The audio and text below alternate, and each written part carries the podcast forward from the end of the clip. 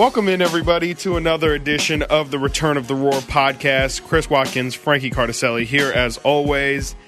And we are now like officially, officially back. Training camp is under is underway right now. We were at media day the other day. Uh, yeah, we stirred up some controversy. I got in a fight with our starting point guard. Uh, not a physical fight, obviously. A, I hope uh, not. A, a verbal joust, if you will. Uh, a breakfast fight. A breakfast fight. It was uh, it was like a mixture of like Fight Club and Breakfast Club. Like it was. Fight, it was Jeez, dro- dropping bombs. Not even a minute in. Yeah, uh, yeah, and uh, yeah. For all those who didn't see it, check out my socials, Frankie's socials. Uh, we had some fun with uh, with a lot of the Kings guys. Actually, they were first time we we had really you and I had been able to uh, really like get a Interact. like a real conversation with them. It was and- COVID last year. Usually, Yeah. uh, you were in the locker room a couple of years ago. You were you were still coming along though, and now you, even last year, as you're becoming a vet, we couldn't get locker room access, and this year got it out of the way right right yeah, quick. Day one, day zero, if you will. Day zero, day Uh, negative. Yeah, all the seven. guys were super cool. I didn't think anyone was like had an ego or everyone came up, had some good fun. We had real conversations with all of them. Uh, we'll be releasing that content periodically, I think, throughout the season. So be sure to check uh, our socials out. Like I said But earlier, the- be sure to check out Sports 1140 socials as well. it's kind of crazy how political cereal is because we we did put that video out how Chris and De'Aaron, if you go if you haven't seen the video again, please go to Chris Watkins' Twitter and, and check this out. Um, Chris and De'Aaron kind of had a little back and forth about what is the elite cereal. De'Aaron Fox slandered Apple Jacks. It's just it's caused a controversy. There are cereal Twitter accounts that picked up the tweets and like Wow. I didn't see brought- that. yeah, some things that like from Barstool like retweeted. I think mine or yours. Uh, talking about like how the Kings might have hope because De'Aaron Fox likes cinnamon toast crunch, and people out there. I don't know if you agree. Is cinnamon toast crunch? Is it like the Sweden of of cereal? Like everyone can agree, and, and there's no controversy or, or tension. Cinnamon toast crunch is number one cereal because that was a, a talking point between De'Aaron Fox and Tyrese Halliburton. Yeah, and I, I think they're right. I mean, I think the fact that they both agreed unprovoked uh, speaks to the the cinnamon uh, CT CT crunch CT as crunch. they called it, which I was I was slept on that. Uh, CT crunch uh, is I mean it, it it is an elite cereal. Like there's no there's no if ands or buts about it. Like it you know what also turns it into something I, I think De'Aaron was getting at this that puts CT crunch in its own tier, its own category is that it also transforms the milk with it. And it's a whole like if you know normally if you're gonna have I mean unless you're gonna unless you're a real chocolate head and you have like cocoa puffs I'm not or a chocolate whatever. cereal guy. yeah I'm not either. Um, you know that would transform the milk to like a chocolate milk. But if you're gonna have Fruit Loops or you know uh, Lucky Charms or something like that like the milk really is just kind of a, a supporting actor if you will it's not Yeah. really it's not even a supporting actor it's really just an extra like a lot of the times milk gets poured out I don't know some people are weird and drink milk. It's like the equivalent. drinking It's milk, like the equivalent of when you have a cocktail and like your, the drink's melting and the ice is melting, and then the end of it just still tastes like the drink. It tastes. It does its own thing. Mm-hmm. Yep. Cinnamon toast or CT Crunch. Excuse CT, me. yeah. It like dyes the milk if that makes sense. it just makes the milk Yeah. like It turns it into like a horchata almost. Yes, you know, like, exactly. It's, it's uh, in, in that sense, like yes, De'Aaron Fox, Tyrese, one hundred percent correct. CT Crunch. We're giving you a lot of run in the last like um, yeah. couple days. You should probably look into. Some sponsors. Yeah, we've yeah. been giving you a lot of run. Yeah, I'm sorry. Of course, Uh, Tyrese had to throw out that he loved Reese's. Reese's Puffs, Puffs, which he also like didn't bat an eye at. I think I literally was like, "Oh, that's he on must, brand." He must and be he was just sponsored. like, he must be sponsored. he's gotten some. Yeah, I mean, I think two or three times they've they've hooked him up with some form of. He, it seemed Reese's very spokes spokesman-y. Yeah. I don't know though. I mean, he was for for those who didn't see the vid, like he was rattling rattling off cereals. Like it was very much like in, he was like CT Crunch. I think he said Golden Grahams even like. And That's that's like, a deep cut. that's what I that, waffle at, crisp, At like- that moment, I was like, "Bruh, like you're not playing around." But De'Aaron's, I think one thing I keep missing is I think he said that Frosted Flakes had its own tier too, and that's one that yeah, I kind of like. That's wrong. That's where I was like, it's cornflakes with with sugar. sugar. Like it's not. It's nothing special. Like I'm not. Again, like I think I even said, like I'm not saying Frosted Flakes are bad. I love Frosted Flakes. There's a time and place, but like Not the top. to say that it's requires its own tier, like no, like it's it's an up, it's an upper middle class cereal. You know, And Tony, Like, Tony the Tiger, I, yeah. I won't slander Tony the Tiger. He's he's great, no pun intended. Uh, but Frosted Flakes, you, you can't put that in the same. No, It's it's No, it's not not a- with it's- CT yeah, Crunch, no. but it is a good. It's a it's just a good cereal. Like if you it, you never miss with that. it's like Target. you It's know? like Target. It's like it's got everything you need, but like, you know, it's not. It doesn't feel special at all. No, it's, it's just like I'm just going there because it's got everything. All the Target stands that are listening Yeah. to this are pretty triggered Sorry. right now. Sorry, all my Minneapolis listeners. uh, yeah, but uh, that's that's what we've been been up to. Uh, it was like I said, it was a blast. Obviously, um, yeah. But now it's now it's time. Now it, we we are now past the days officially of talking about Nothing. cereal and uh, and just making up Hy- content. hypotheticals, essentially. the godforsaken Ben Simmons stuff. I really, it's not even over yet, but yeah, I wish it was. But yeah, it's time to talk about the Sacramento Kings Yes, basketball. Actual factual basketball. Um, yeah, I mean, already, you know, training camp, people have started talking about how the team seems to be very together. I think Luke said yesterday in his press conference that there's a lot of. Uh, he said our our our buy-in is very is, is very high or something. He he used Yeah. a strange phrasing. There's been a lot of, of, uh, of chemistry. yeah. A lot of chemistry reports talk, going yeah. on. Does that matter to you? Does it? Is it? Is it Not something that matters? No, I mean, I, I would like to think that everybody comes. I mean, we see what's happening in Philadelphia right now. You can be on the opposite end of the spectrum in terms of coming into training camp and things aren't going well, or you know, chemistry isn't that high. Uh, but I can't really remember a training camp or like an off season where we came in and didn't think the chemistry was going to be good. I think it's been like probably since you know the boogie days, Or maybe like when Buddy had his stuff like contract dispute and he was saying the things to the press like, Yeah. I'm going to find someone like- that wants me. Yeah, it that was minuscule feel, though. It didn't feel like the team was against him. It was didn't- resolved quickly, too. Yeah, yeah. It was. I think it was resolved before the season we were at the, started, right? the Sac Republic. Yeah. Uh, Oh, yeah, yikes, the, uh, R- yeah. R.I.P. The MLS announcement.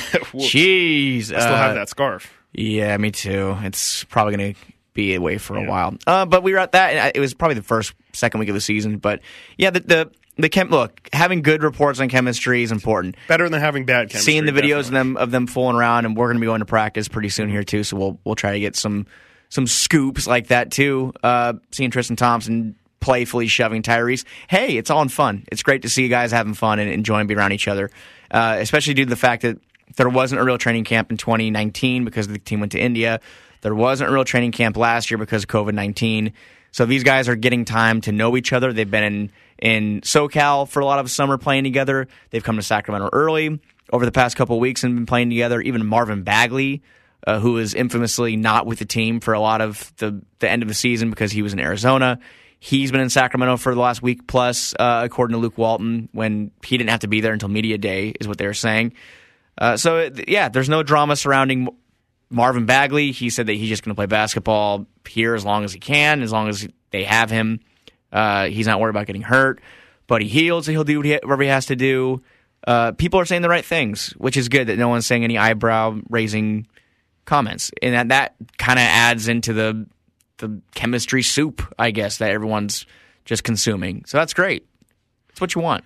Yeah, it's very good to see because, like you said, Marvin Marvin could come in and be like, ah, like it was pretty awkward off season. I can't lie, like I don't really know how I stand here. Buddy could say the same thing, but it seems like they're they're both in the mindset and legitimately. I don't I don't think it's just lip service. I think they're both legitimately like, I'm here and I've thought I was going to leave here so many times that I just can't. You know, like you you just get exhausted. Like how many times this off season do you think?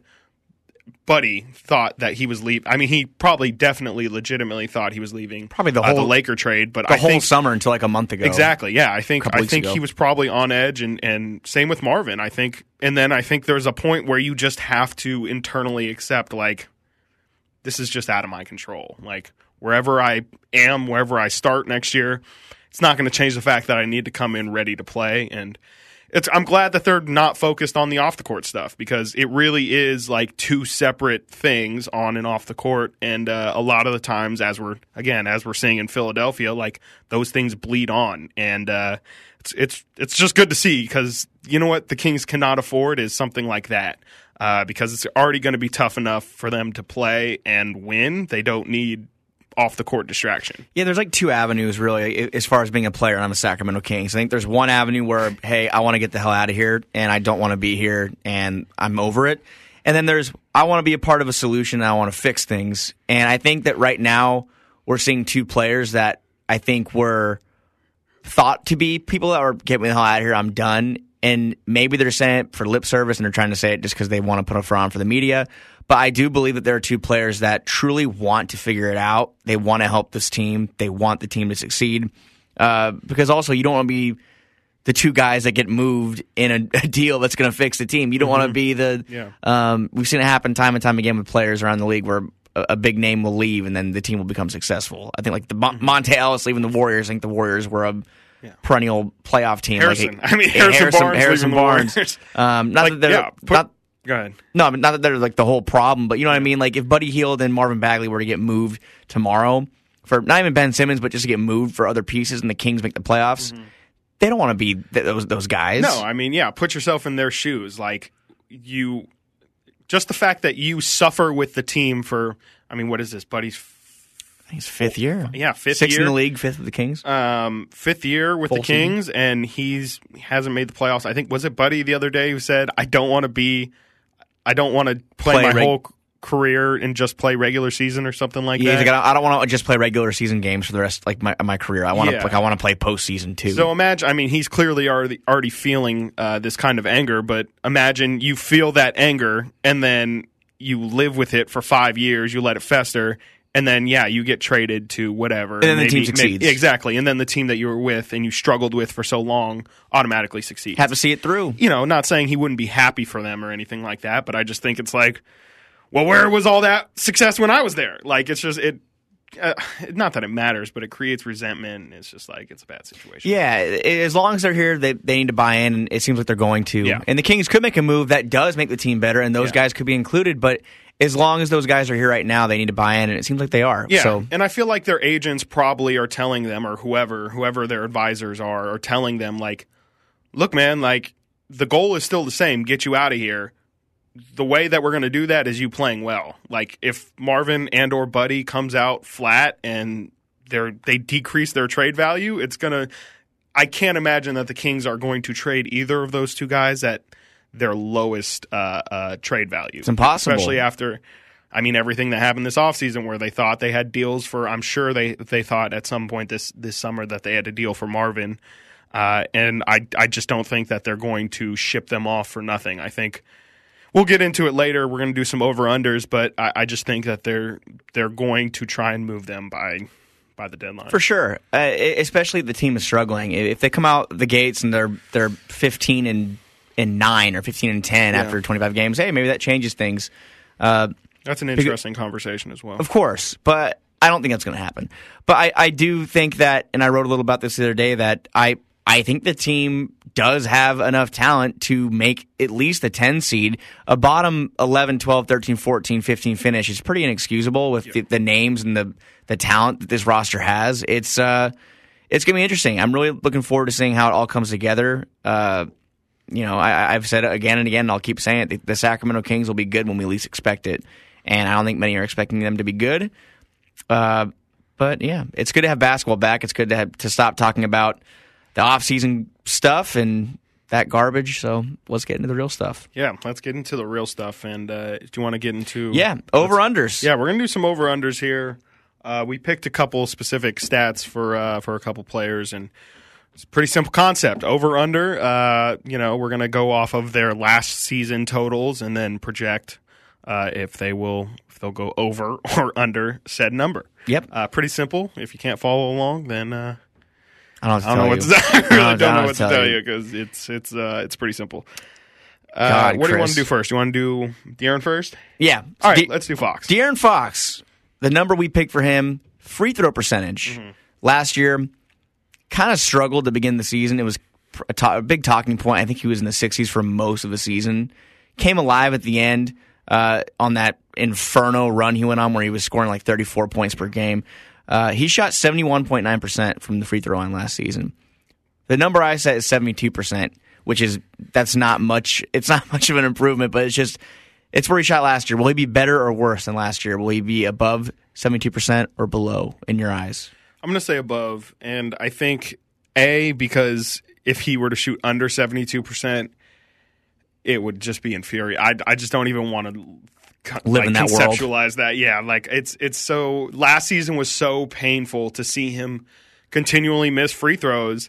Uh, when he's got the good touch, he, it seems like he can. He has.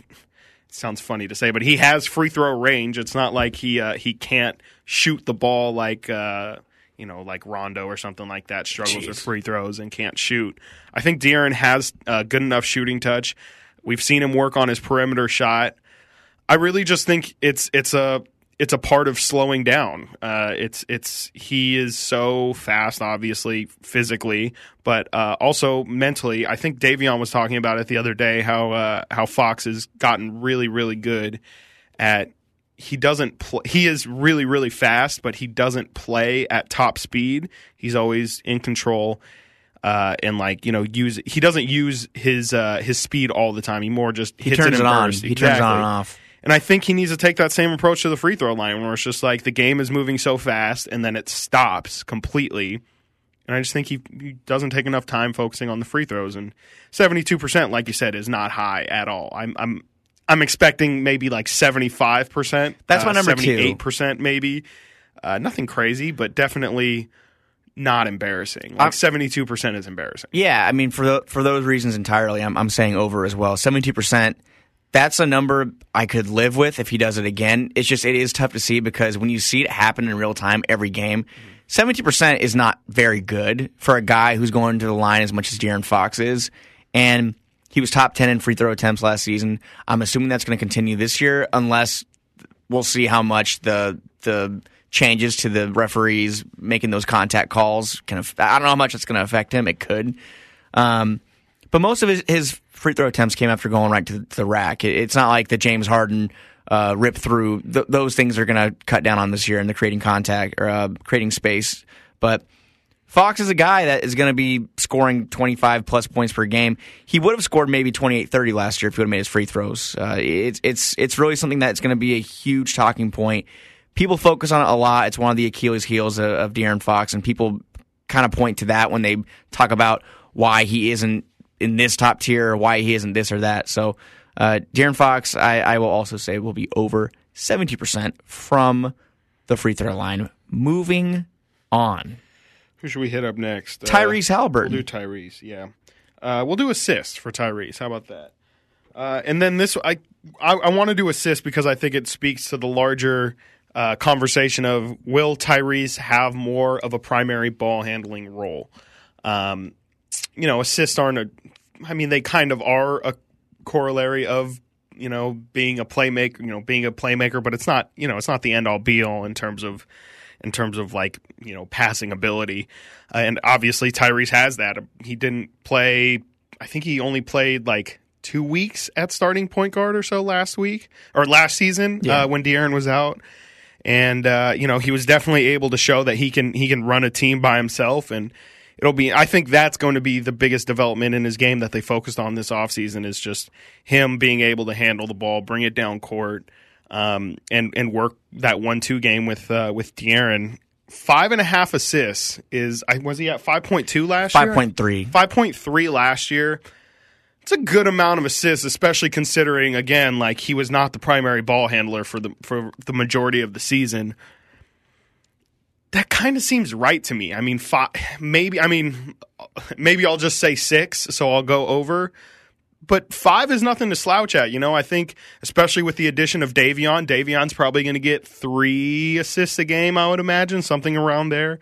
Um, it's not going to be easy, but I think the ball movement in general is going to be much improved this year with the amount of uh, playmakers and guards in general that they have uh, on the roster.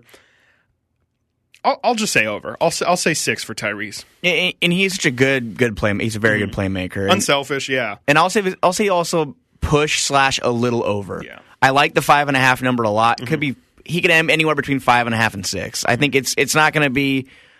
It'd be surprising to me if he regress if he went down to like three or four.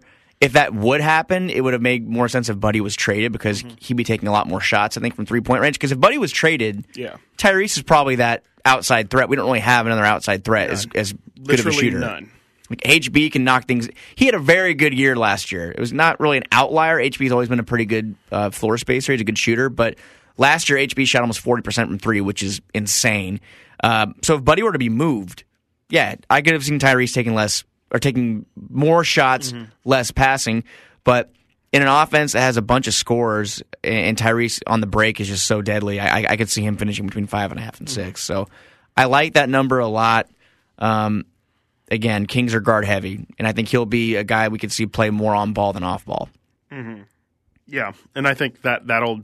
I, we're again. I think we're going to talk about it later, but that to me is something to watch out for early. Is is just how much that that split is going to be, not only with De'Aaron off the court, but with De'Aaron on the court. Because off the court, when you know when De'Aaron's off, I would assume that Tyrese will probably be the main ball handler. But uh, yeah, like I said, that one-two game with with him and De'Aaron, I think they're really counting on that to be something that's pretty much unstoppable. I mean, they, they need to figure out how to play with each other and how to play off each other.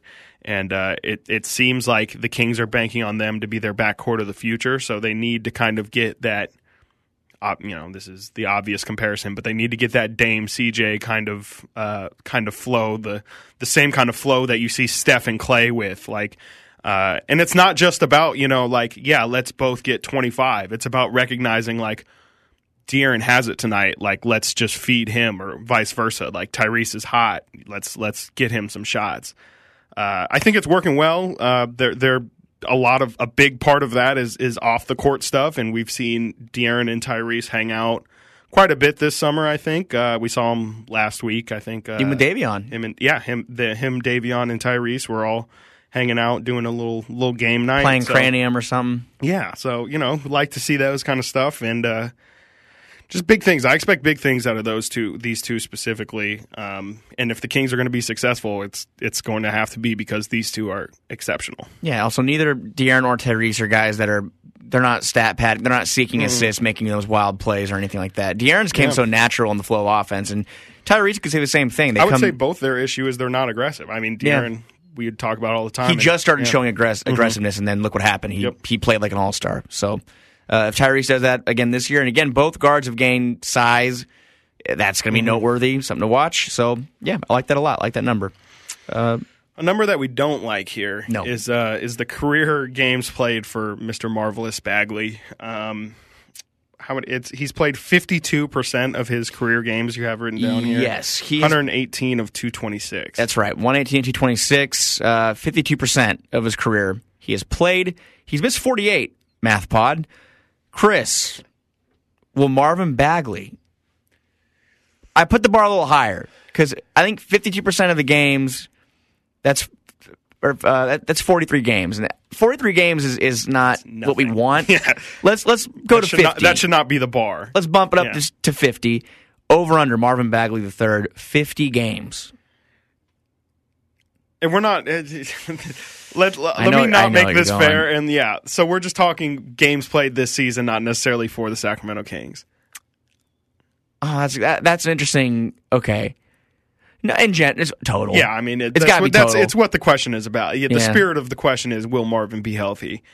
Um, Also, interesting question though. gosh, it's it's so hard. It's because I mean everything. It's so tough to say over because everything I want to say over. I, I like. There's no.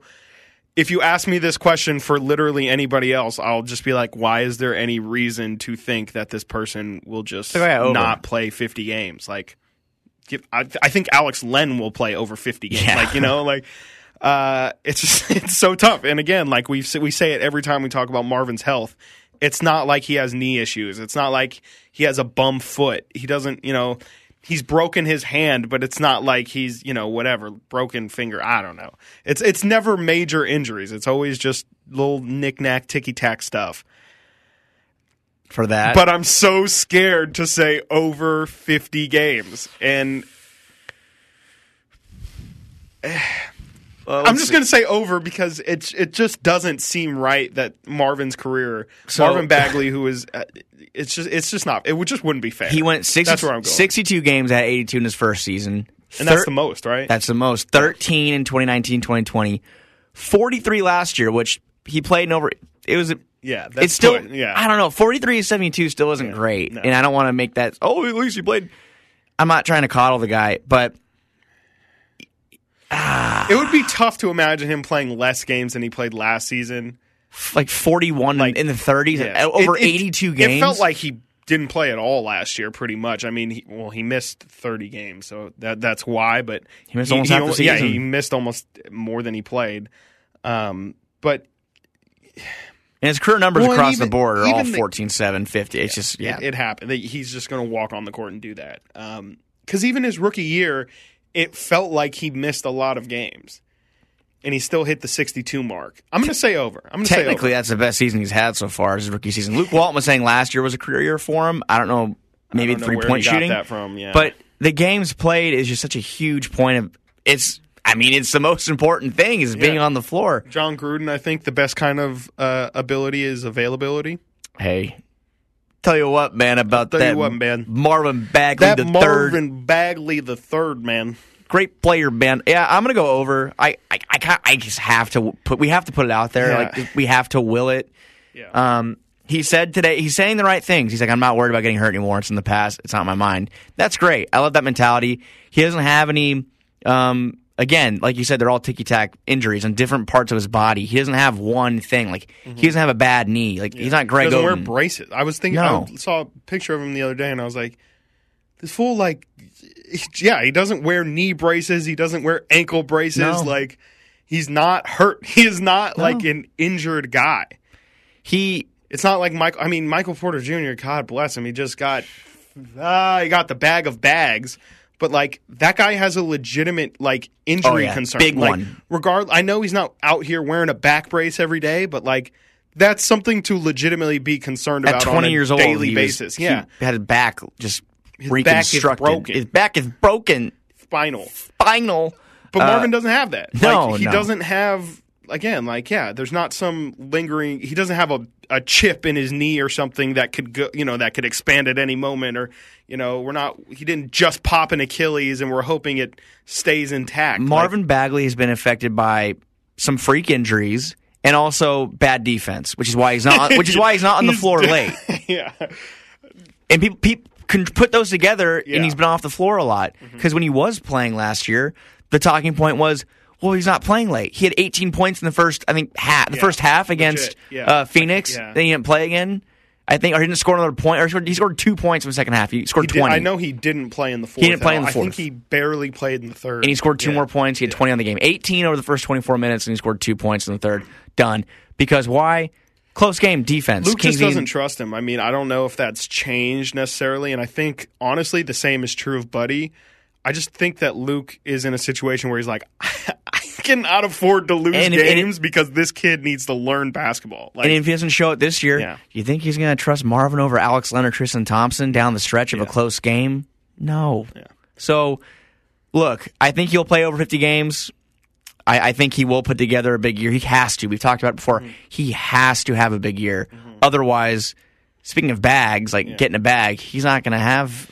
yeah, I mean, if he if he's hurt again this year or just doesn't produce, I don't know. I at that point, like we are legitimately in Marvin Bagley career watch at that point. Like I'm not saying he's in Willie Cauley Stein territory because he's clearly more talented Oh, yeah. than Willie, but I think in terms of like trying to find his place, it we're in that kind of territory. And maybe a better example is, well, maybe not a better example, but we see what happened with Demarcus, where it's like Demarcus is incredibly talented. Yes, he he is more of like what people think of Marvin. Like Demarcus has kind of stacked up the injuries at this point and uh, is a little different of a player, but like. Marvin's going to be trying to find a home, and I don't think people are just going to be willing to give him an opportunity like that. They might, you know, expect him to sign him and be like, oh, like he'll come off the bench or whatever, but he's never going to get this opportunity again where he can Be the know, starting. yeah, uh, be well, the starting maybe. four, That's another and I think- conversation. but I you know I don't think Monte's planning on it, but he would very much welcome Marvin Bagley as a part of the quote unquote core. oh yeah, if Marvin Like- comes out and goes 2010, Yeah. and he's restricted, I think the Kings have no problem Yeah. Mm-hmm. giving him what he deserves. If it's a you know three or four year deal for 80 million or whatever it's going to be, um, the Kings want him to to succeed. Otherwise, they would have. They would have shipped him. They would have gotten rid of him already. Yeah, they, and they've tried, but they would they have shipped him off just to ship him off. Or they would have just waived. I mean, if they really don't want him at all Mm-hmm. as a part of the future, they would have waived him. But of, of, obviously, obviously, it's not the case because he is a good player. He's not Willie Cauley Stein. Um, so yeah, Marvin Bagley. I hope you play over 50 games. I really hope so. that, that that will be the thing to watch. And I think we said it either last week or two weeks ago, but this is definitely like this is the Marvin This like Marvin. Bagley is the the main storyline of this season. Whatever happens with Marvin will probably heavily heavily affect the team throughout the season. Yep, if he's good, the team will be good. I've, Mm-hmm. I've said that for a while. Yeah. Uh, speaking of being well, I'm, I'm going to skip Davey on here. We'll, we'll do him next. But uh, speaking of being good for the team, and if he plays, Richaun Holmes. I think Richaun last season. You want to talk about career years? That's his career year. Um, all across the board: field goal percentage, rebounds, points, minutes, uh, just impact in general. I, I don't think he'll. It, it would be tough for me to see him having the kind of season that he had last year in terms of points uh, and in terms of I don't want to say impact, but maybe offensive impact. I think uh, Richaun's going to have to be more of a specialty kind of guy and really focus in on defense and rebounds. Yeah, and the number we said here was 14 and a half points. Uh, over under 14 and a half points. He scored 14.2 last year. Mm-hmm. A big point of what you just said, Chris, is we don't need him to score 15 points, 16 points a game. If he can do that, that's great. Mm-hmm. But we don't need him to do that. We need him to play defense, be efficient when he does get his shots in the key. Hello, push shot. Hello, Hello, hello, that's it. That's hello, lobs. legitimately it. Just push shots and lobs. Yep. That's that's all and, we need. And I'm not saying I hope he doesn't score over 14 and a half, but I'm going to say under because I feel like he won't have to. That could mean 13, that could mean 12. But if I was to say, oh, I'm betting on Yeah. Richaun over 15 or points a game, I think I don't think the Kings need that. I think the Kings from Richaun they need defense, inside scoring when whenever the opportunity presents itself. But uh, Richaun's going to be efficient. He is Richaun. He's going to do what Richaun does, which is give you almost a double double a night. He had, I think, 21 double doubles last year. Um, so yeah, I'm going to say under.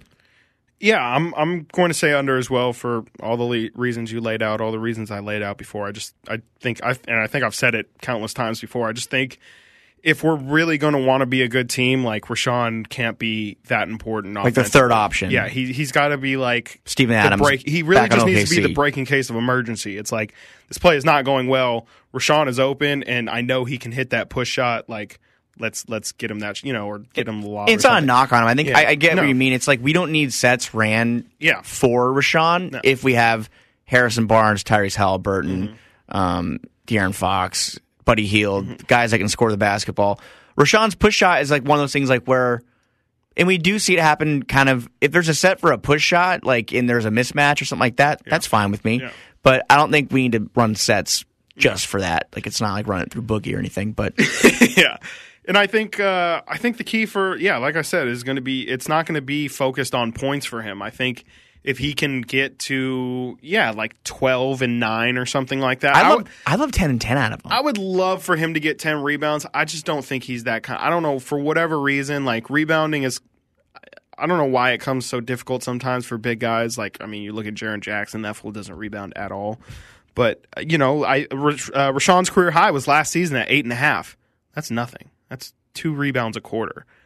And I think Shaq laid Tr- it out Tristan. Thompson had more than that last year. Tristan Thompson is an excellent, an excellent, uh, spe- spe- specifically offensive rebounder. eight, but, eight boards, eight boards last yeah, year. and how many minutes? Like twenty, maybe. Last year he played 23 minutes per game Yeah. versus Richaun Holmes. He played I would think Richaun was probably at 27, 28, maybe. Richaun Holmes last year played in 29. It's almost 29, look yeah, at man. that. It's, hey, So I mean, yeah, like it's it's not, and you know, again, like I think it had had to do with role a little bit. Like he, you know, wasn't crashing the the offensive glass as much because he was trying to get back. But I just think again, like he just needs to have a different focus this year.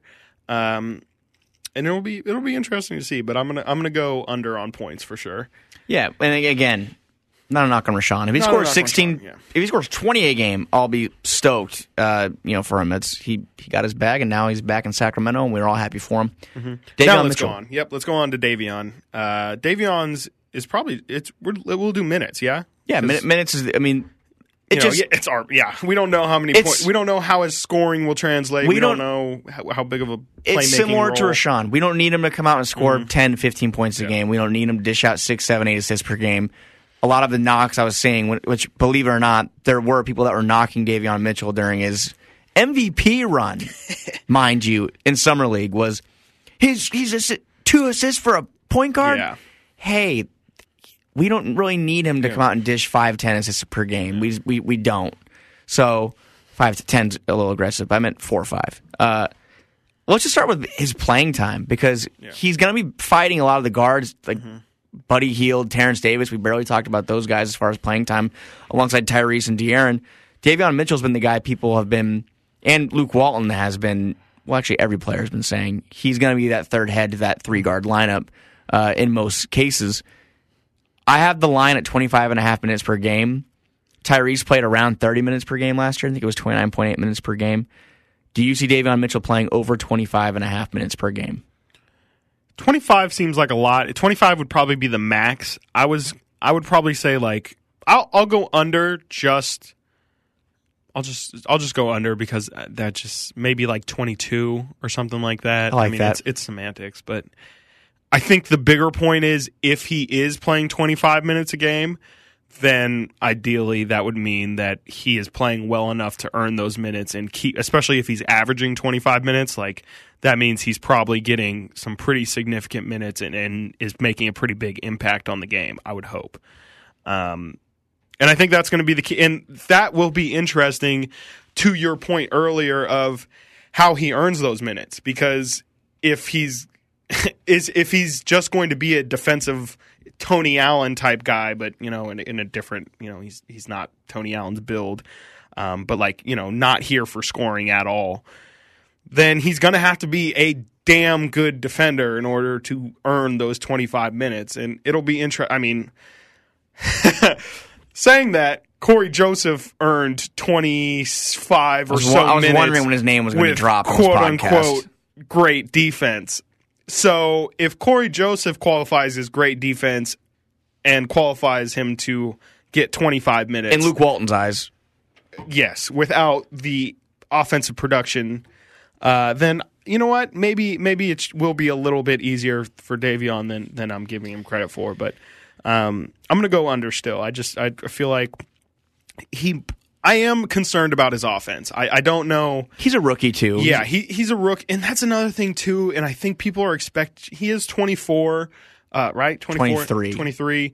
So I feel like people are expecting him to come in and be a little bit more NBA ready. His body is definitely more NBA ready, but he had some size on him. it doesn't necessarily mean that he's going to be able to walk in and be like, these guys are my age. I should be able to guard them. Like, still in terms of experience, you've got to be able to like step on the court, see what how fast things are going, and be able. I mean, if We he can pick it up that fast, yeah, exactly. last year. exactly. Tyrese came in, and it, it's like the, Tyre, the Tyrese Halliburton effect. Now we're expecting maybe the next rookie to come in and just be Just be ready. good off the off the bat, and that could happen. Yeah. But while he was great in summer league and great in college, and he's been great everywhere, he's won everywhere he's been. We were joking with him about how he's never really lost. Lost, well, we asked him a question: "What's your what's a loss you can't get over?" And he had to really think about it. I think he said uh, uh, it, for, it's very telling that it's a regular season loss and it was in to college. Kansas. Yeah, it was because he just- won it every championship game he's been in. He's won.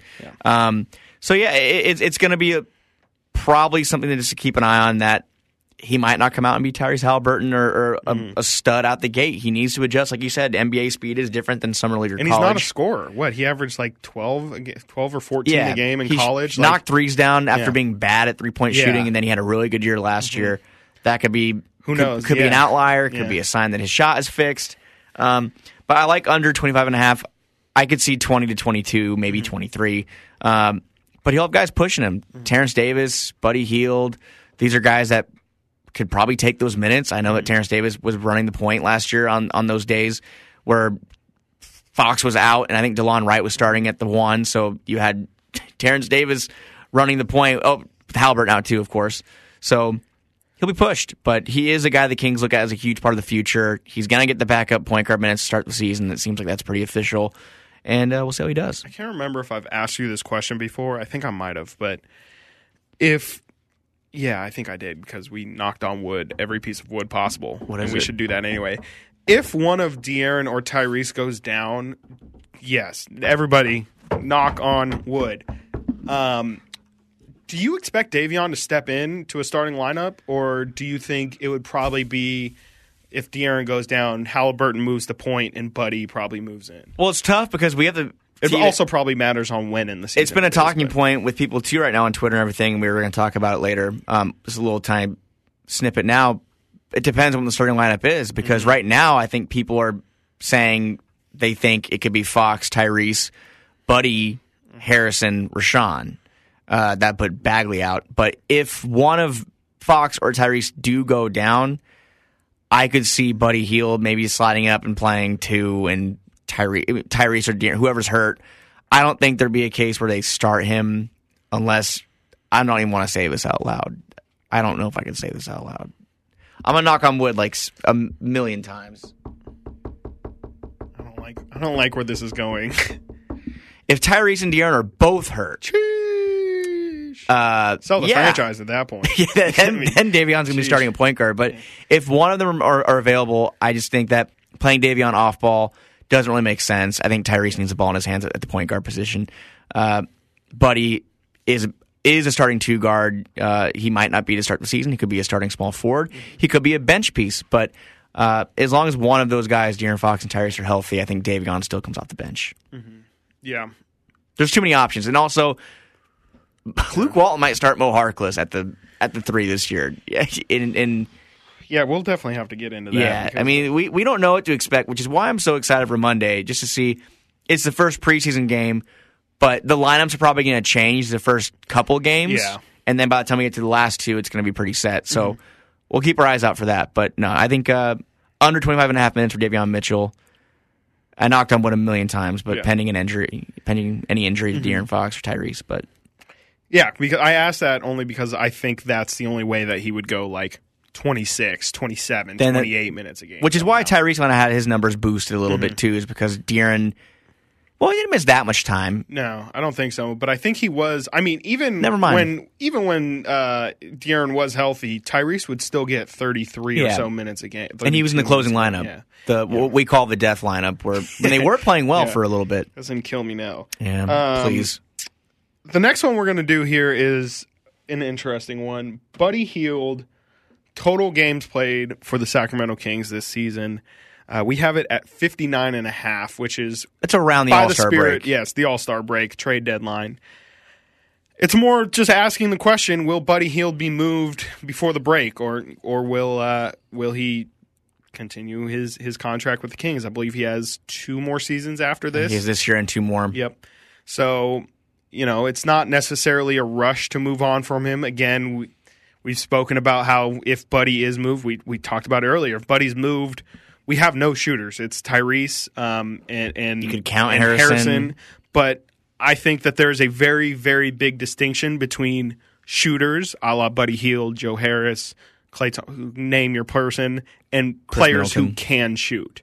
You know, like Paul George is a player who can shoot. He's Mm-hmm. not a shooter. Harrison falls into that category. I would say Tyrese falls into that category. Tobias Harris. Tobias Harris, you know, I- would say maybe even like CJ McCollum's probably like a, a top example of someone. I think he like- used to be a guy that was seen as like Exactly. a sharpshooter or whatever. But like no, the Kyle Korvers, the Buddy Hields. Yeah. The JJ Redicks. the guys who are just coming in seeking threes. Yep. they are like they're Thompson, Yeah, like they're said. not trying to get in the offense into a flow at all. They're like, if I have a shot and I am open, it's going up. Uh, and sometimes that'll be four threes a game. Sometimes I think Buddy maxed out at like 12 or 13 sometimes last year. There would be a lot of the times, especially in the first half of the season, I remember us talking about it where Buddy was literally only taking threes. Like he would not his field goal percentage and his three point percentage were equal at for like half the season last year because he was legitimately only taking threes. I say all this to say, like, I He- do that. He took 10, he took 10, over 10 threes last year. That's a career high. insane. And he shot a, around 40%, 39%, but it's crazy. it's it's it's too much. Yeah. Not too much, but Well, if you're going to shoot 10, 10, game, 10 threes a game, you should probably make more than four. Like, you should be at like 4.2, he should be- 42%. He like, should be at above 40 percent. Yes, he isn't. A, he was sub 40 percent, which was a career low for him mm-hmm. in three point percent. It was a career low for him last year. 39 percent is his career Yeah. low, which is good for people that are, you know, like you said, there's sh- there people Yeah. that can shoot. Mm-hmm. But he needs to be that guy who shot 42 percent in 2019. You have, are 43. you on uh, basketball reference? Yeah. Can you look at what Joe Harris shot from three last year? Because if I'm not mistaken, and this is definitely the extreme case, but if I'm not mistaken, Joe, Joe Harris shot like 47% from three last year. 47 and a half. 47 and a half from three. And on how many shots? How many threes? It's like six or seven. Almost seven. Yeah, like it, it's again that's that's one high end of the spectrum, but like But Buddy's that's the kind of before. exact that's the kind of stuff that like if you are going to be a shooter, like get to that level. And I, I there's no reason why Buddy can't get to that level, but He I just think he needs to be more selective about his shots. I mean he he's never been shy about shooting the ball, but. Um, if he can really find out how to get open and and find his shots, and it's tough when you're on a losing team for sure. But uh, yeah, I mean, he, if if and I say all of this to also say if Buddy can be an elite shooter like that, I don't think they trade him. No, I, mean, I he- think they need it. he's overpaid. I think we all can agree he's overpaid. Uh, and he even So is said, Harrison Barnes. Sure, and that's thank you, Vladi, Yeah. for that. But he he even Doesn't said it during have to be moved. no, he, he said during his press conference like I I get paid a lot of money to play basketball. Do whatever I have to do. Cool. Well, what we need him to do is to just knock down threes. Maybe him taking ten per game is it might be Luke Walton and the staff telling him to just mm-hmm. keep shooting uh, because the increase is pretty. He was shooting six, then eight, and then now all of a sudden it's just up to 10. 43%, 42%, 39, 39. So these guys are valuable. And if he is knocking his shots, if he's shooting 41%, 42% from three, that's a pretty valuable thing for the Kings to have, especially for, like you said, there's there's no one else on the team that can do that. Mm-hmm. Tyrese is a shooter. I think he's a guy that can shoot, though. I don't think he's a guy you put on the perimeter and, and say spot up and just get ready for it. Um, so, Buddy Hield, I to back to the point, I'd say I'd say over. I just don't think they move him. I don't think that that big that big move. I just don't think it's coming this year, where the Kings are going to trade a bunch of these these guys. I can see this roster staying mostly intact. I agree, Which is a you. bummer, I mean, but- yeah, I, I want to say under. I want to say the Kings will make like it's it's just he's their him and Marvin are are the the two pieces that they would like to move the most, and they want to move for a for somebody. So I think they will be actively trying to search for a trade. But to your point, I just I don't I, I who is it? If if it's not Ben Simmons, which it doesn't seem to be, and I I think if if the Sixers like the Kings offer, they probably would have taken it, or we would have heard that By they- now. You know, yeah, like But they haven't talked in weeks. Sam Amick was saying they haven't talked in six weeks. I mean, yeah, it doesn't feel like they are either. Um, I just don't know who that that big shark is. You know, I don't think the Kings would try and bring in a Bradley Beal. I don't think that those two would get Bradley Beal. But uh, you know, I don't think Damian Lillard as well. Like who who is to your point? Who's the next shark that is that's in the water that they're looking for? I don't know if there is one. I I, I think that they kind of they made their bed with Buddy Hield. He's going to be making a lot of money. He's kind of a, a person that I think teams are interested. There is a market for him. There is a market for him. That's one thing Sam was telling Jason the other day on on the morning show. There's a market for him, but not enough to where teams are like, mm-hmm. let's actually do it. People are interested, but I think it comes back to the the sticking point, which is he makes like twenty million dollars a year the next three years. So I think he makes 18 next year. it regresses. goes down, you know. Yeah, it declines. Uh, but I, I do think he's a guy that will stay on the team this season, and I, I'm saying over 59 and a half games because I just don't know if that deal's coming.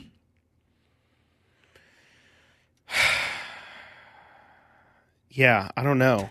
Because I'm I'm now like I've almost talked myself into They will- they will the trade over him. because Or the under, you mean? the over. I I I, I, Oh, I want to say the over. under, but I think it's honestly going to be too hard now that I really think about it because he's going to have to live in a sweet spot of he's not playing bad, but he's not playing so good that the team needs him. He needs to be pretty much what he was doing. If he is replicating what he did last year, then I think that's when they start looking for the trades. But let's also not forget before last season, Buddy Hield was not on the trade block. Like the obviously the Kings had just signed him to a to an extension. They were very much wanting him to be a part of the future. 20, the, 20 points per game. Uh, not even I think the fan base was loud, adamant about let's not let Buddy go. Let's sign Buddy. Also knowing that that would impact the Bogdan Bogdanovich signing, but we'll get to that. Um, Someday. Yeah. And, uh, you know, yeah, people wanted him here. And how quickly it turned that now he's a pariah and people are like, get this fool out of here no matter what. I think that he's going to play well enough that where people kind of get the love back. No pun intended, buddy love. But I think people are really going to feel it. Like, if that's not also, Buddy is not a player. I think the Kings I mean, Peja for sure, but Peja was not, you know, taking 10 threes a game. That's a level of excitement that I think the, the team or the fans would oh, love to see. The energy when Buddy Hield gets ready to let it go of a three yeah. in, in Golden One, it's and if he's high, if he's shooting 45% for the first two months of the season from three, there's no way. There is no way that the fans would would want to see him go, regardless of how high his value is at that point. Like, no. I I just don't see it. And so, yeah, I think you and myself have kind of talked me into going. Also, go over Buddy last year, and we talked about a lot last year. He improved so much in other aspects aspects of the game. He was passing the ball. He had a bunch yeah. of, of games where he had seven assists. Yeah. Uh, he was rebounding. He His always been great. He's, he's, always been a good rebounder. yeah. And the defense I don't know how much better his defensive rating was last year. Let me see. I remember specifically our first podcast of the season. We were talking, raving almost about how good Buddy's communication was defensively, and it was noticeable. I was at the game, and I thought it was just because I was at the game. I could hear him yelling. I saw the effort, but you and I remember seeing a bunch of people on on Twitter saying they were obviously watching the game from home, noticing the same thing, and so if that's something that can be a part of his game, it obviously did not stick for longer than the first two weeks last year because his defense was again an issue. But um, it's it's there. Like you know, it lack of effort has never been Buddy Hield's problem. Also, guess who's on the coaching staff now is going to help these guards with their defense? Um, Douglas. Douglas Christie. Mr. Douglas Christie. Doug Christie is on the coaching staff, and that guy was one of the best defensive guards you'll yeah. ever see. So. Um, keep your eyes on on Buddy Hield. I, I do think he's going to be on the team at least maybe over 60 maybe he, maybe he does get traded after 61 but i'm going to say over 59 and a half did you hear uh, speaking of douglas did you hear uh, marvin i think it was marvin talk about yeah. how doug has been like really big for him very strange he said like, that he's been showing me things i've never known yeah. about basketball very strange to see i mean i, I don't know why i say it's strange but like it just you wouldn't think you know like you just said like a guard Doug is probably going to know a lot more or be a lot more helpful to the guards because he played the position, he played against Kobe, all this stuff. He can help you with your slide, feet sliding, and all that. But to hear that Marvin is like, nah, like a big, yeah, Doug's big, helping yeah, him. exactly, like. Uh, you know, in the game, man. And it's so. Str- I mean, you know, obviously this stuff doesn't matter, but like when you really, really rewind it, it's always like crazy to me that like, yeah, Doug Christie, a dude who played 15 years ago or whatever, went to Pepperdine, which is a small college, is Beautiful teaching. College. You know, and obviously Doug had a, you know, he had a, a good, great career, if you will. Um, but now, like Marvin Bagley, who was the number two pick, went to Duke. Like was the number one recruit in his high school class. Obviously, you know things haven't worked out great for him in the pros, but like the fact that Doug can teach him things that like yeah he's saying like are opening his mind things he's never thought of before it's just it's it's crazy. It's just wild. It's cool to see, and it's, really cool. And we we love Doug, and, and Doug's. It's a it's. I really think something's going to make a, a, difference. Not because yeah, we definitely. we grew up watching Doug and then we worked yeah. with Doug. Um, he's he he is defense. Yeah. He is he was all defensive team. I think four times second team. Uh, he he's a guy that is a basketball mind and. Uh, the young guys, like people always say, "Oh, you young kids don't know everything." Well, we don't, and and they don't, and the young players don't, and that's why guys like Doug mm-hmm. Christie are being brought in. Bobby Jackson's out, yeah. going to Stockton. Doug Christie's in. He mm-hmm. defensive mind. we could see a lot of uh, upgrades from Yeah. Buddy Hield and the rest of the guys. And like, I don't think anybody really thinks this, but I just want to set the record straight that like, you know, yeah, Doug was a little corny on TV sometimes. Like he would, oh no, Mark Jones. I love that, though. I, I love it's it's amazing. But like, I'm more saying that He's like, more fit to be. He's meant to Doug's be a not going to be like that. Yeah, with the players, like Doug is super relatable. He's a really cool guy. Like they, it's it's a guy on staff that you know, and I think Bobby was the same kind of thing, and I think Rico is that way as well. Like Doug's really down to earth, and like Doug will talk to them about like life and you know real. He's really genuine, very uh, gr- like, and I think we said this when he got hired, like a top tier communicator. Mm-hmm. Like he is, he just really makes you feel special in the moment, and like I think uh, he he's just he's going to do great. yeah, for all of damn good guy, damn good coach. Uh, was a good NBA player, and now he's going to help out with Yeah. these young guys. So and he, I, yeah, I think he could really carve out a role for himself as a coach. definitely last over under. We have to. We have to. Speaking of coaches, have to bring up everyone's uh, favorite. maybe uh, yeah, soon to be interim coach Doug Christie. Jeez. Uh, Luke Walton. I just put the number as 81 and a half games coach for the Sacramento Kings. Will he make it through the entire season? That's the question. Chris, does Luke Walton make it through the entire season as Sacramento? If you had, if you had to say today, does Luke Walton make it to the final game of the season as the Sacramento Kings head coach? Yes, because if he's fired before then, then it's it's bad. Like it's very obviously, you know, that's not breaking news. But like if Luke is fired after 20 games, like the season's over. Like there's no way Alvin Gentry. I think we talked about this a couple weeks ago. There's no way Al, Alvin Gentry's not coming in and being like that guy Luke. He was running all the wrong stuff. Now we're doing my stuff, and like is I this think going to work getting, out? we're not going to get an Atlanta Hawks You- situation. Yeah, you just can't do that in the middle of the season. You know, you can't do that 20 games into the season and, and switch, flip the switch. And I, yeah, I think a situation like the Atlanta Hawks thing, it's more on Nate McMillan's not walking through that they door. just don't like the co you know like yeah i don't i don't think luke's vibe necessarily is the issue. I think if anything you know it's his x's and o's and, and the execution of the play or of the plan. Uh and are those things luke's fault?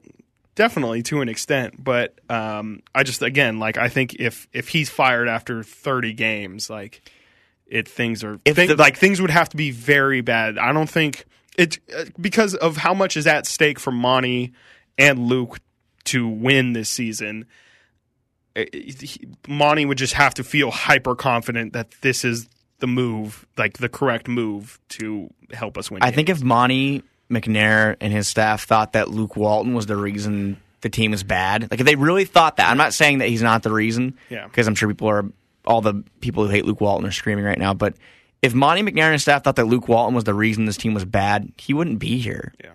In their eyes, they even believe like a little bit. they too. believe Like, he's the I guy. Yeah, I don't think they even have like a shred of like No. this guy is like messing up our team.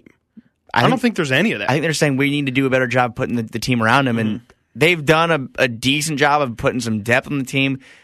The team's still pretty similar. We'll see if Mm-hmm. if if they change some schemes and they try some things they didn't do last year, bring on some new assistant coaches. Uh, sure, I mean we'll see what happens. But I again, Luke Walton, I would say he's going to be the head coach for at least the next full season. Yeah, at I- least. Yeah, and that's not saying again he'll be the head coach next at the start of next season. But I again, I just think if he does if he doesn't make the if he doesn't make it to the end of the season, then the Kings' hope for the ten seed is probably a wrap, and like we're just probably talking about completely different team at that point. I'd imagine. Buddy Marvin are probably shipped off as well. Like at, at- that is very much breaking case of emergency. Then the teardown's coming. Exactly. If the Kings go yeah, 30 and 52 or 28 and 54, yeah, teardown's coming. They're going to, I think a lot of things could happen that we anticipate or even didn't anticipate. Maybe some things we didn't want to happen. Um, We'll get into that whenever that happens. But yeah, hopefully we don't get to that point because Yeah. we will be. Yeah, I don't. I yeah. hey, Kings fans, you better hope the Seattle Mariners don't make the playoffs this week because if the Seattle Mariners make the playoffs, the Sacramento Kings will own the longest active playoff drought in American sports. Oof. Oof. Seattle, twenty years, baby. They're they're a half game back of the Red Sox right now with four games, three games left. Excuse me. I don't like that. I don't like. I don't like it. I haven't been enjoying the playoff race at all. I want it to be over. All you Giants fans out there, you're spoiled. All you A's fans, I'm sorry. Oh boy, all you A's fans, we are. I'm I'm very apologetic. You guys, What a bad year. I legit. I mean, we, we, it was a talking point at the start of this offseason. I think finding me a baseball team and mm-hmm. like, I, you know, yeah, I, I can support. I can support the A's, but like, I can't sign up for a team that is just the kings of baseball. Don't I mean, and they're not them. because they're more successful. They make the playoffs, but like, you know, I. It's is it just as simple as like if they re-sign Marcus Semien, they're in the. Here's the thing though with the A's. Like the A's have an ownership group that doesn't believe in them. I don't think I don't think they really care. Yeah. At least Vivek cares. Yeah. And like they might make the wrong moves, but they definitely are invested and they want to win. Mm-hmm. The A's don't give a damn. They're not going to pay anyone any kind of money. Yeah. Marcus Semien's literally had the best season, Season for a second baseman's like, position a ever. power season that a second baseman's ever had, like 45 homers. So This is also Uh, the second time it's happened. Josh Donaldson. Oh, my- This is literally MVP. just the Josh Donaldson situation. I mean, you can argue Cespedes as well. With the writing's on the wall with yeah, Matt like, Chapman and It is. I Olson. mean, future Yankee Matt Chapman. Matt, give Matt Olson that short porch. Uh, anyways, to end the baseball talk, sorry, baseball Yeah. has been tearing me apart the last like the Yankees are.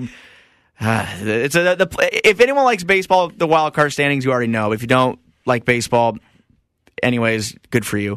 Uh, anyways, anyways, wait for the anyways. I'm ready for it just to be Monday, so I know whether or not this nightmare is over, and we can just focus on the Kings. Preseason starts Monday. Preseason. Preseason starts Monday. Uh, We'll be there. Let's get into some things that we want to see or are hoping to see uh, starting Monday. Uh, yeah, as you said, who do they play? They play Phoenix. They play the, Port- the the Phoenician Yeah, the Phoenician Phoenix Suns. Suns. uh, you know, preseason. I don't know how many. We'll we'll probably say it every single time we talk about preseason. It doesn't matter. Nope.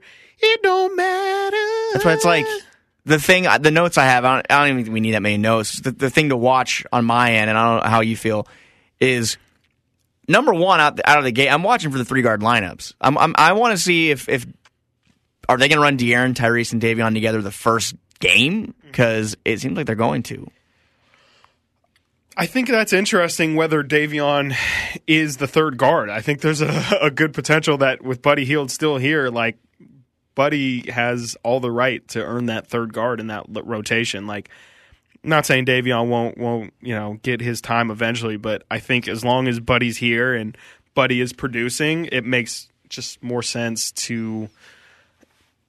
I, yeah, I don't know. I, I, I've I've been skeptical of how well that you know De'Aaron, Tyrese, and Davion thing works out just in terms of height. I don't necessarily think Buddy solves that at all, and definitely doesn't solve it defensively. But um, I don't know. I, th- I think that, I think the three guard lineup might take some time to uh, to get implemented. But preseason is also the perfect time to do it. Time to tinker with things. Yeah, but like we could see Buddy Hield start and then Davion come. This is Mm-hmm. the thing. I, I, I another note. I mean, I don't have many notes. It, it's preseason. It doesn't matter. Uh, the lineups are going to change. The starting lineups are going to change. We can't overreact about saying the lineup on Monday and think that's just the starting lineup for the whole season. Yeah. So Let's not forget that uh, was it last season. Kyle Guys, a Game winner. game, yeah. Yeah. Like you know that that's the kind of stuff that happens in preseason. Is I'm pretty sure that that Kyle Guy, I can't remember if Louis King was on the team. That like those guys were playing that whole fourth quarter. Louis, Like, Ki- I mean, that's a, we're going to see N- Neemias Queta, Yeah. Louis King, Jahmi'us Ramsey. All those guys are going to be playing probably twenty plus minutes in the first two Yeah. preseason games, and then the last two, I think we could see the lineups come together, Yeah. rotations. Uh, pretty much my last note. I don't really have that many notes. Just the center depth. The Kings are center heavy. They have so many centers. I will be watching even in the first game. Who comes in first after Richaun? Will it be Alex Len? Will it be Tristan? Is Do they come in Marvin together? Is Marvin going to start? It's just some things you How need to they, make yeah. make note of it and keep an eye on as it goes on because things are going to change. But as we get there's four preseason games. As we get to the third one, those tendencies that Luke Walton is going to, those players he's putting in, that's probably going to be the finished product. Mm-hmm. Uh, and then the fourth game, it'll be pretty much the real thing, unless Yeah. there's some guys that are dealing with some nagging injuries. De'Aaron Fox, by the way, had kind of a nagging injury. I read. I didn't see that. Uh, Sean Cunningham said he had a little bit of a limp, Don't like that. but he said he was fine. But I don't Mm. like that. I don't like that at all. Yeah, about the uh, the big man rotation, I wonder.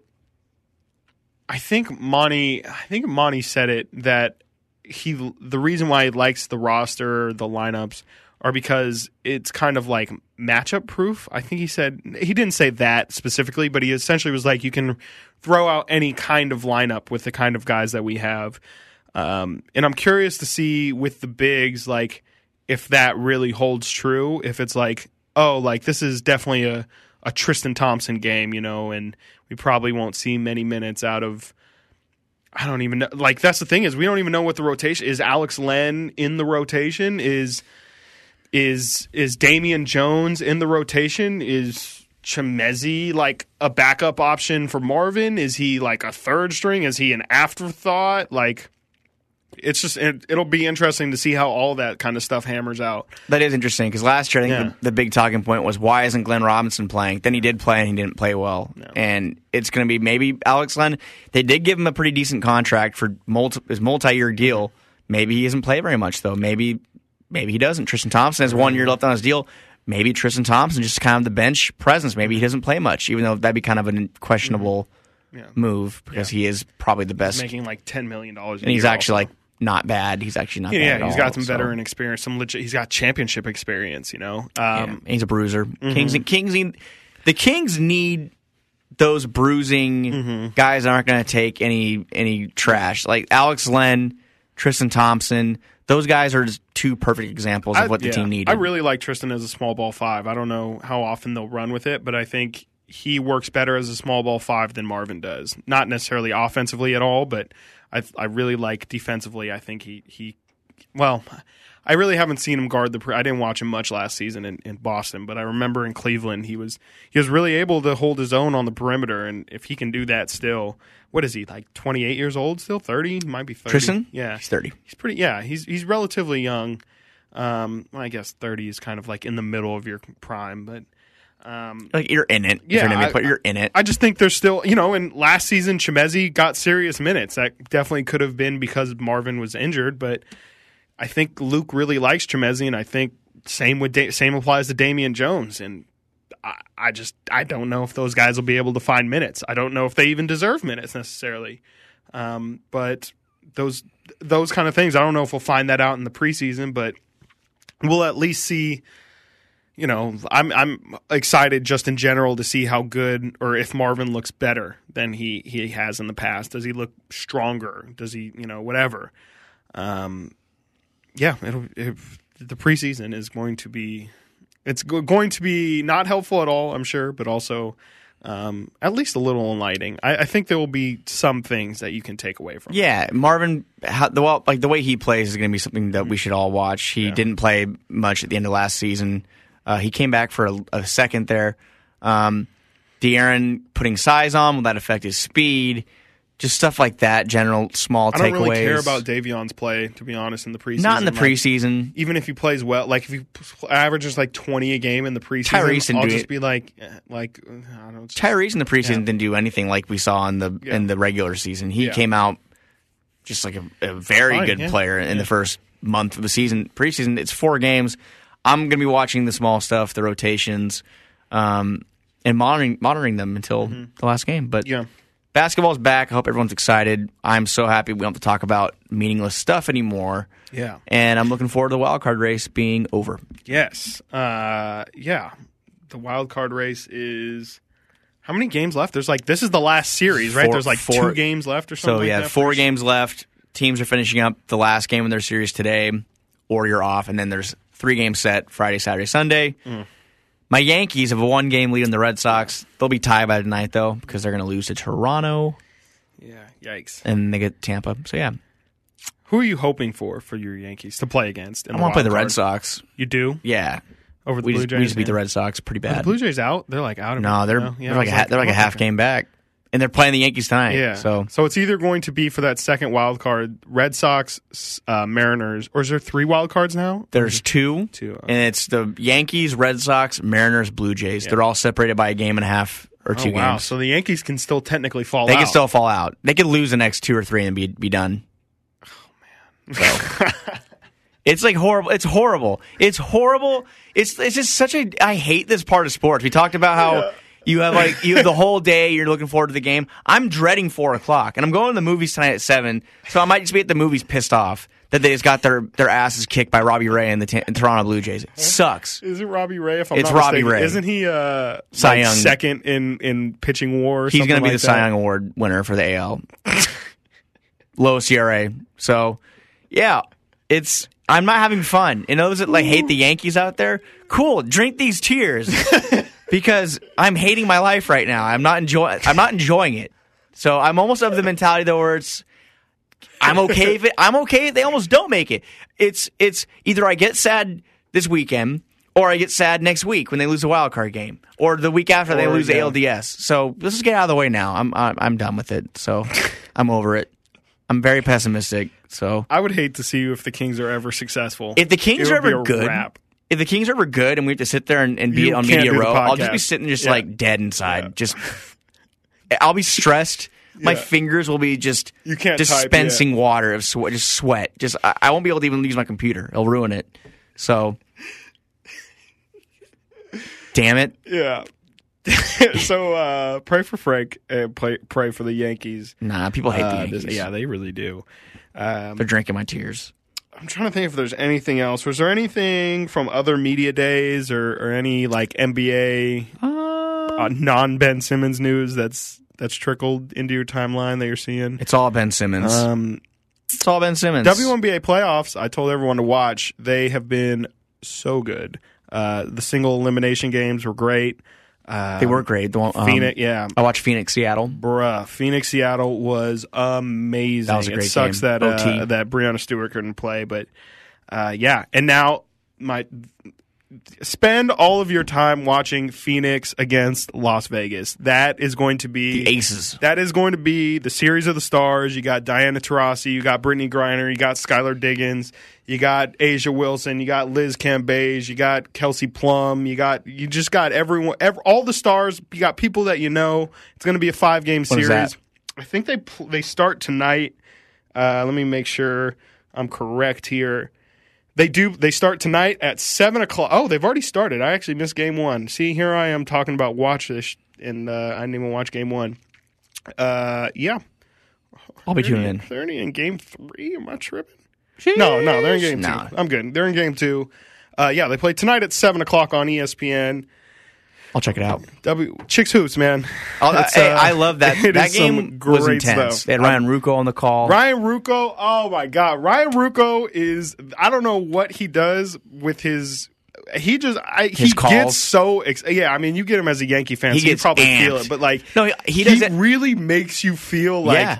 It is like intense. It's a and huge fun, game. and it ma- yes, it's a huge. It just has that big game feel to it. He he does WNBA. He does NBA games too, Yeah. and then also Yeah. he's I think he's Brooklyn Nets. Or Mhm. Yeah, he's, he's their Brooklyn guy Nets too. guy. So So uh, yeah, that's that's uh, that's all I got. Is Check it out. Please watch WNBA basketball. It's great, especially playoffs. Playoffs. And Playoffs. Is there anything else? Bring back the Monarchs, please. Because back the Monarchs. That'd be fun. Let me get, let's get like two minutes on this because like I think about this all the time.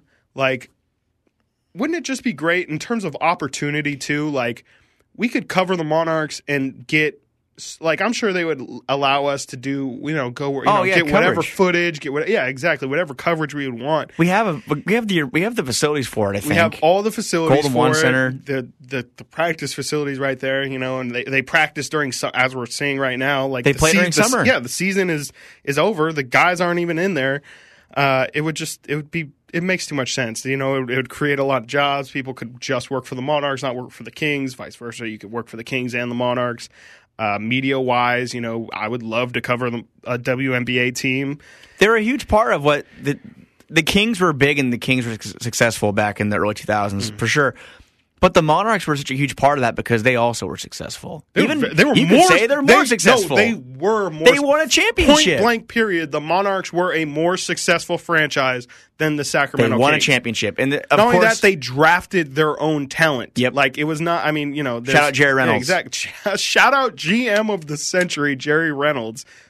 Ticha Penicheiro. Ticha Penicheiros, Yolanda Griffith. Yolanda I don't know if they drafted Yolanda. I, actually I don't think they- know don't that they far, drafted but, her, but- um, you know, like they they brought They in their her. own talent. No, they did draft her. She was kind of an older rookie. You know that? No, I didn't. I'm wondering didn't why. was- we were children at that point. That was That was legitimate, like She late '90s, early 2000s. the Kings did uh, the Monarchs did draft her. She she was 30 years old as a rookie.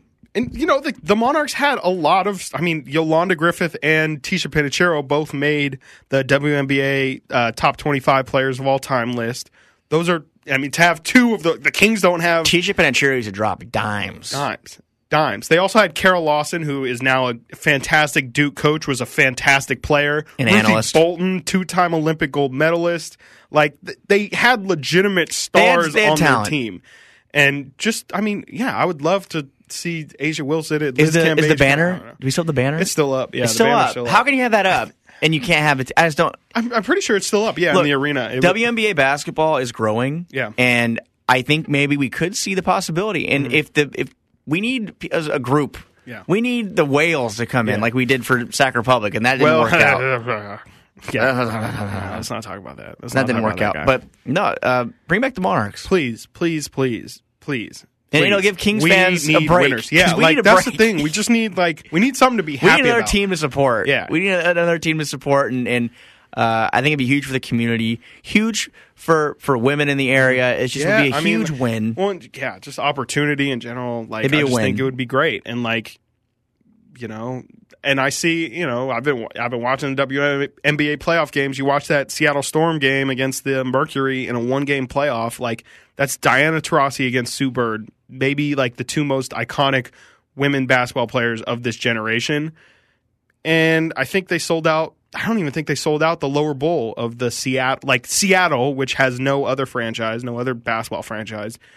They, I, I don't even think they sold out the lower bowl of that place. And my memory could be a little shaky because I was a child, but if I'm not mistaken, like the Monarchs used to like fill that lower bowl pretty, pretty Oh, yeah. routinely. especially the championship. I think Yeah. they opened the whole the whole arena Yeah. up for the championship, I Yeah. believe. But it's uh, People will show up. I just think the for the community. there. It's all yeah. I the just- community wants it. they do. Yeah. So we'll see if it And, happens. you know, yeah. I mean, we, we we work with the Kings pretty closely. They're not always the most uh, accommodating. You know, like they, you know, they they run themselves like a very high end business. It's a and- business. and, are very tight with with uh, the information that they want released. And you know, it would just be nice. It would be a breath of fresh air to kind of just cover a sport freely. Yeah, I mean, especially the fact that the MLS isn't working out. Mm-hmm. Uh, doesn't seem like the, the Kings or the Kings, the, the city will be in play for the A's or any other teams that want to come by. But the Monarchs, we have the facilities.